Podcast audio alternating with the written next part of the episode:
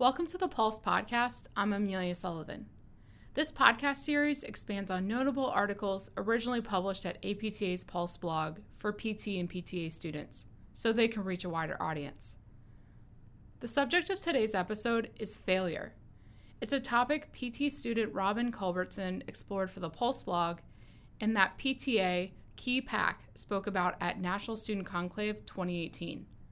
From failing out of PT school the first time around to placing last in a triathlon, Robin and Key share their stories of failure and how they learned from them, growing stronger rather than letting failure define them. Here's our conversation with Robin and Key. Robin, we're here at NSC 2018, and it's been about one year since you wrote your blog article on the topic of failure. Just a little context for listeners you ran for APTA Student Assembly Board of Directors in 2017 and was not elected but then you became the student liaison for PT Now. So you remained engaged and involved despite not reaching your original goal, right? So, in your blog post on failure, you told us about this experience as well as a few others. So, can you tell listeners a little bit about those? Kind of the impetus for the article was that a lot of us were sitting around after we found out that we didn't win and there was a lot of um, a lot of people who were upset, genuinely upset about it. And um, I was just thinking about kind of trying to be the mom because I'm a lot older than a lot of a lot of them were, just trying to kind of make them feel better about the situation, how it's not the end of the world. And so it's something I had not really talked to anybody about up until this point um, that I failed anatomy in my first year of PT school. And I had to sit out for a year and then start all over again. And that was a hard thing for me to take as an older student, just knowing that well, feeling like I should have been able to pass, um, but just to struggle so hard with it, not pass, but made a good enough impression on my faculty that they invited me back. They they 100% encouraged me to come back and try it again, and then ended up making an A the second time. So it was great. Um, then I started to say that I didn't struggle in some other classes after that, but that taught me some ways to kind of get the help that I needed, uh, to ask for help, to not try to, you know, kind of silently make my way through and try to figure it out on my own. I got a lot better at immediately saying, okay, I don't understand this, going to my faculty, going to my classmates, asking for their help, and figuring things out. So I got a lot of, um, just a lot of support by being vulnerable, and being vulnerable was something that up until that point I'd really not been very good at doing. And admittedly, this profession is made up of a lot of perfectionists, right? A lot of people in this profession don't fail often, if ever. So, what was it like to fail, whether you're thinking about anatomy, running for the student board of directors, or in your blog post, you talked about failing at running as a sport? What were you thinking or feeling, and how did you react in all those instances? So by the time I realized that I was going to fail, I knew it was coming because I had been um, I had been keeping track of my grades in a spreadsheet, so I knew I knew it was coming, um, and it just had reached a point there wasn't anything I could do about it. So I, I had kind of accepted it, um, but it still was like, oh my God, there's all this money that I've wasted. Um, I'm going back to school at a midlife career thing. It's like, should I have decided to do something else? I questioned it. Luckily, my husband was very supportive. He said, I think you should try again. He didn't say you should go ahead and give up and try to find another job. He was very supportive of it um, and always has been, which is great. Um, one other instance where I failed and it led to great things was um, my very first triathlon that I did. I came in last. Uh, and I came in so last that they had pulled up the finish line by the time I got to the end. So there's no photo of me crossing the finish line except for what my mom took. Nobody said my name when I came across the finish line. But I was so excited because I had pretty much coached myself through the whole thing, and I was so excited that I had done it that I really got into triathlons. I did a half Ironman, two half Ironmans at this point, uh, and I became a triathlon coach. And triathlon coaching was kind of what led me to PT school in the first place because a lot of my clients were getting injured all the time, and I was like, okay, maybe this is a good kind of second career field for me because um, I had just reached a point in my previous career field where I was ready to make a change. Uh, so that kind of led me to physical therapy. So I don't know, maybe I took some of the stuff that I learned failing in triathlon and just kind of thought, well, okay, it's not the end of the world to fail. You can always try again. Um, and that was the good part about my faculty inviting me to come back and the support I had of my family and my husband was that I knew I could try again. And I knew this time that I had the tools in my toolbox in order to, to be successful. So let's not just look at failure in that stereotypical way. It's not just you got an F on something or you came in last place. We know a lot of students, for example, struggle with imposter syndrome or burnout, or, you know, you didn't get into the school that you wanted. All of those things can be considered failing in a way. So, in your opinion, what do those experiences do for a person and, you know, thinking about character and outlook? So, I found it to be kind of freeing to be able to take the stress of being a perfectionist off myself. Um, and so one of the things that I did when I realized, all right, I'm not going to be the straight A student with the 4.0 GPA in PT school, but what I can do is I can get involved.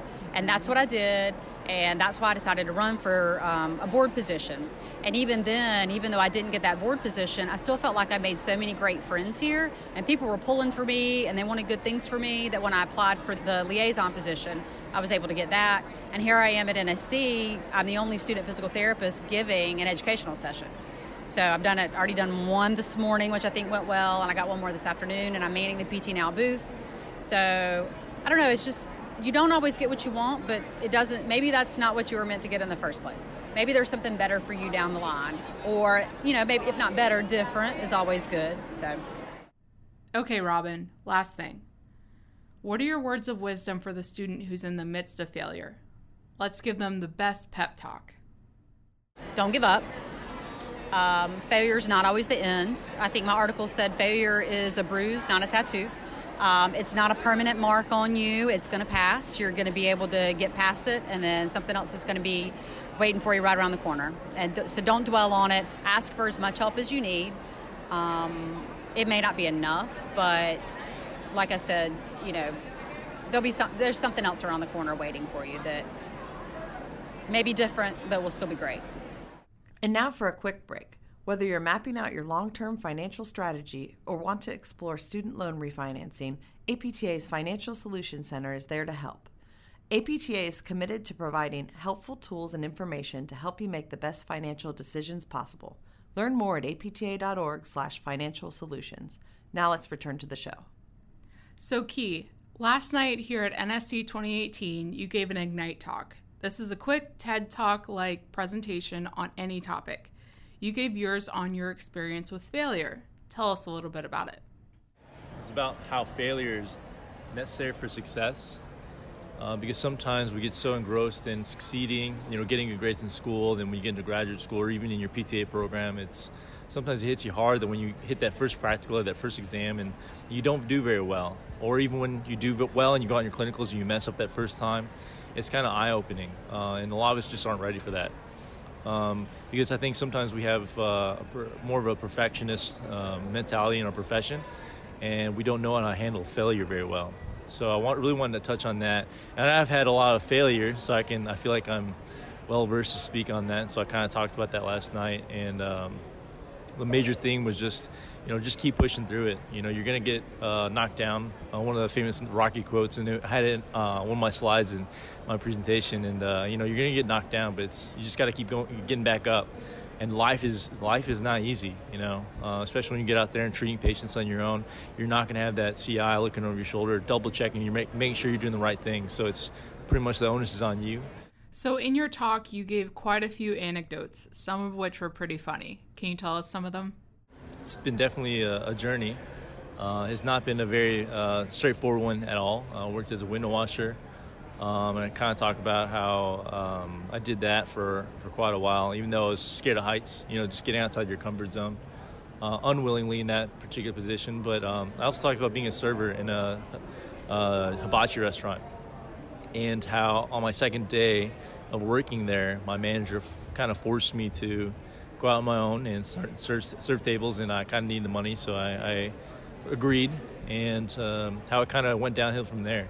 It just not got it didn't get any better. Um, I messed up a drink order at first. Uh, these two ladies ordered a mai tai and a, a mimosa, and uh, they immediately knew that it was the wrong one. They both took a sip, and uh, I I said, "Oh, I'm so sorry about that." And I grabbed each one. I just switched it up, and they looked at me like I was an idiot. And uh, I was so nervous, I just didn't know what to do. So it just got worse from there. And then I talk about how there was this father and his two two year old son sitting at my table, and he's sitting in a high chair, and I uh, give him a glass cup. The dad asked about it, and I was, oh, I'm so sorry. I'm give him a kid's cup. We had, you know, they had styrofoam cups there, so I'm putting, I put the cup on a tray, and I never held a tray before because this is my second day. And as I'm going back, I grab the glass cup first, and I'm leaning forward to place the kid's cup down, but I lean too far forward. I spill the cup, and I, I spill the water all over the dad, and all over the son. And then I'm using the napkins to kind of clean it up, and I'm, you know, trying to act like everything's okay and I put my tray down. I turn to my left and I stick my elbow out. And then out of nowhere, I just hit the kid in the back of the head and I knock him out of the high chair. And I act like everything's okay because I felt like that was the only way to react.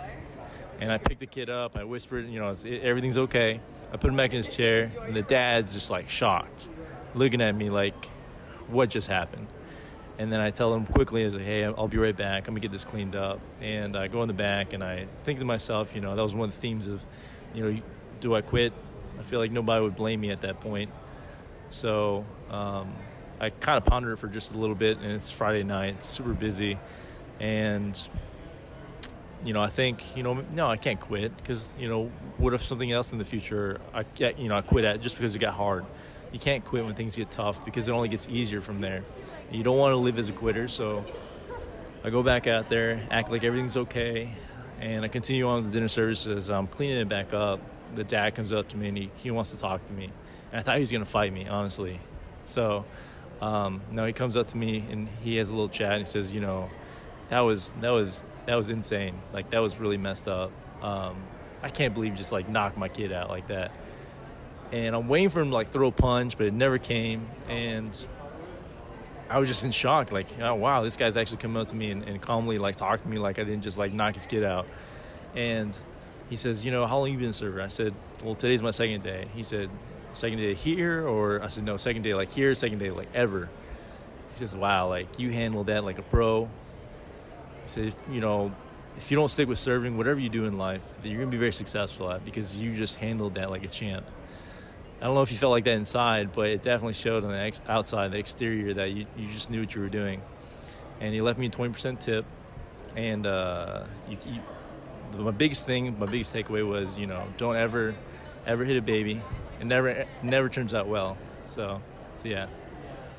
Something we both know is that PTs, PTAs, and students are all high achievers, and failure isn't part of the vocabulary. But after listening to your talk about experience with failure, what do you think it's taught you? And in the context of PT and PTA school, how does one navigate through the inevitable encounters with failure? I think it's definitely very humbling, but it's also, you know, I feel very optimistic about it because when I think about everybody that's, you know, I'm not the only one that's ever been there there have been many, many other people before me that have been in that same position. One of my uh, my clinic director currently, he's a great PT, and he talks about you know he he was a horrible clinician when he first started out, but he became better because he, he made those mistakes because he you know he acknowledged them. He was aware of those you know those deficiencies in his clinical skills and his clinical reasoning, and the stupid things that he's done, but. that's what's made him such an amazing clinician today. And so it's nice to know that you know, we're not always going to know what to do in every single situation. Um, that's kind of the the great part about it because that means that you know not every day is going to be different. You know, you're only going to get better from from that point. So it's definitely very very very awesome journey. So last question. What's your advice for the student who is in the midst of failure, questioning everything and feeling really uncertain? I would say don't give up it only gets better. Acknowledge your mistakes. And, you know, some of the best clinicians were not very good in school. You know, they didn't do very well. They were C plus uh, or C average student. Even the greatest businessmen in the entire you know, history have been C average students. You know, your grades don't always indicate that you're going to be a great clinician because, you know, above all else, even if you don't get this, you know, the right technique or you know have you know all these advanced manual skills or know all every single therex in the book, or all these different evaluative uh, uh, kind of uh, components or, or, skills, you know, le- just connect with your patient. Um, make sure that your patient likes you because even if you do, you know, the most basic of things, you know, they'll get better as long as they like you. So, if anything, at least develop that, develop relationship with your patients, and only you're only going to get better from there. To read Robin's original blog post, "Failure is a bruise, not a tattoo. Keep going." Visit the Pulse blog at apta.org/pulse. APTA podcasts like this one are available on iTunes and Google Play, or visit apta.org/podcasts. I'm Amelia Sullivan. Thanks for listening.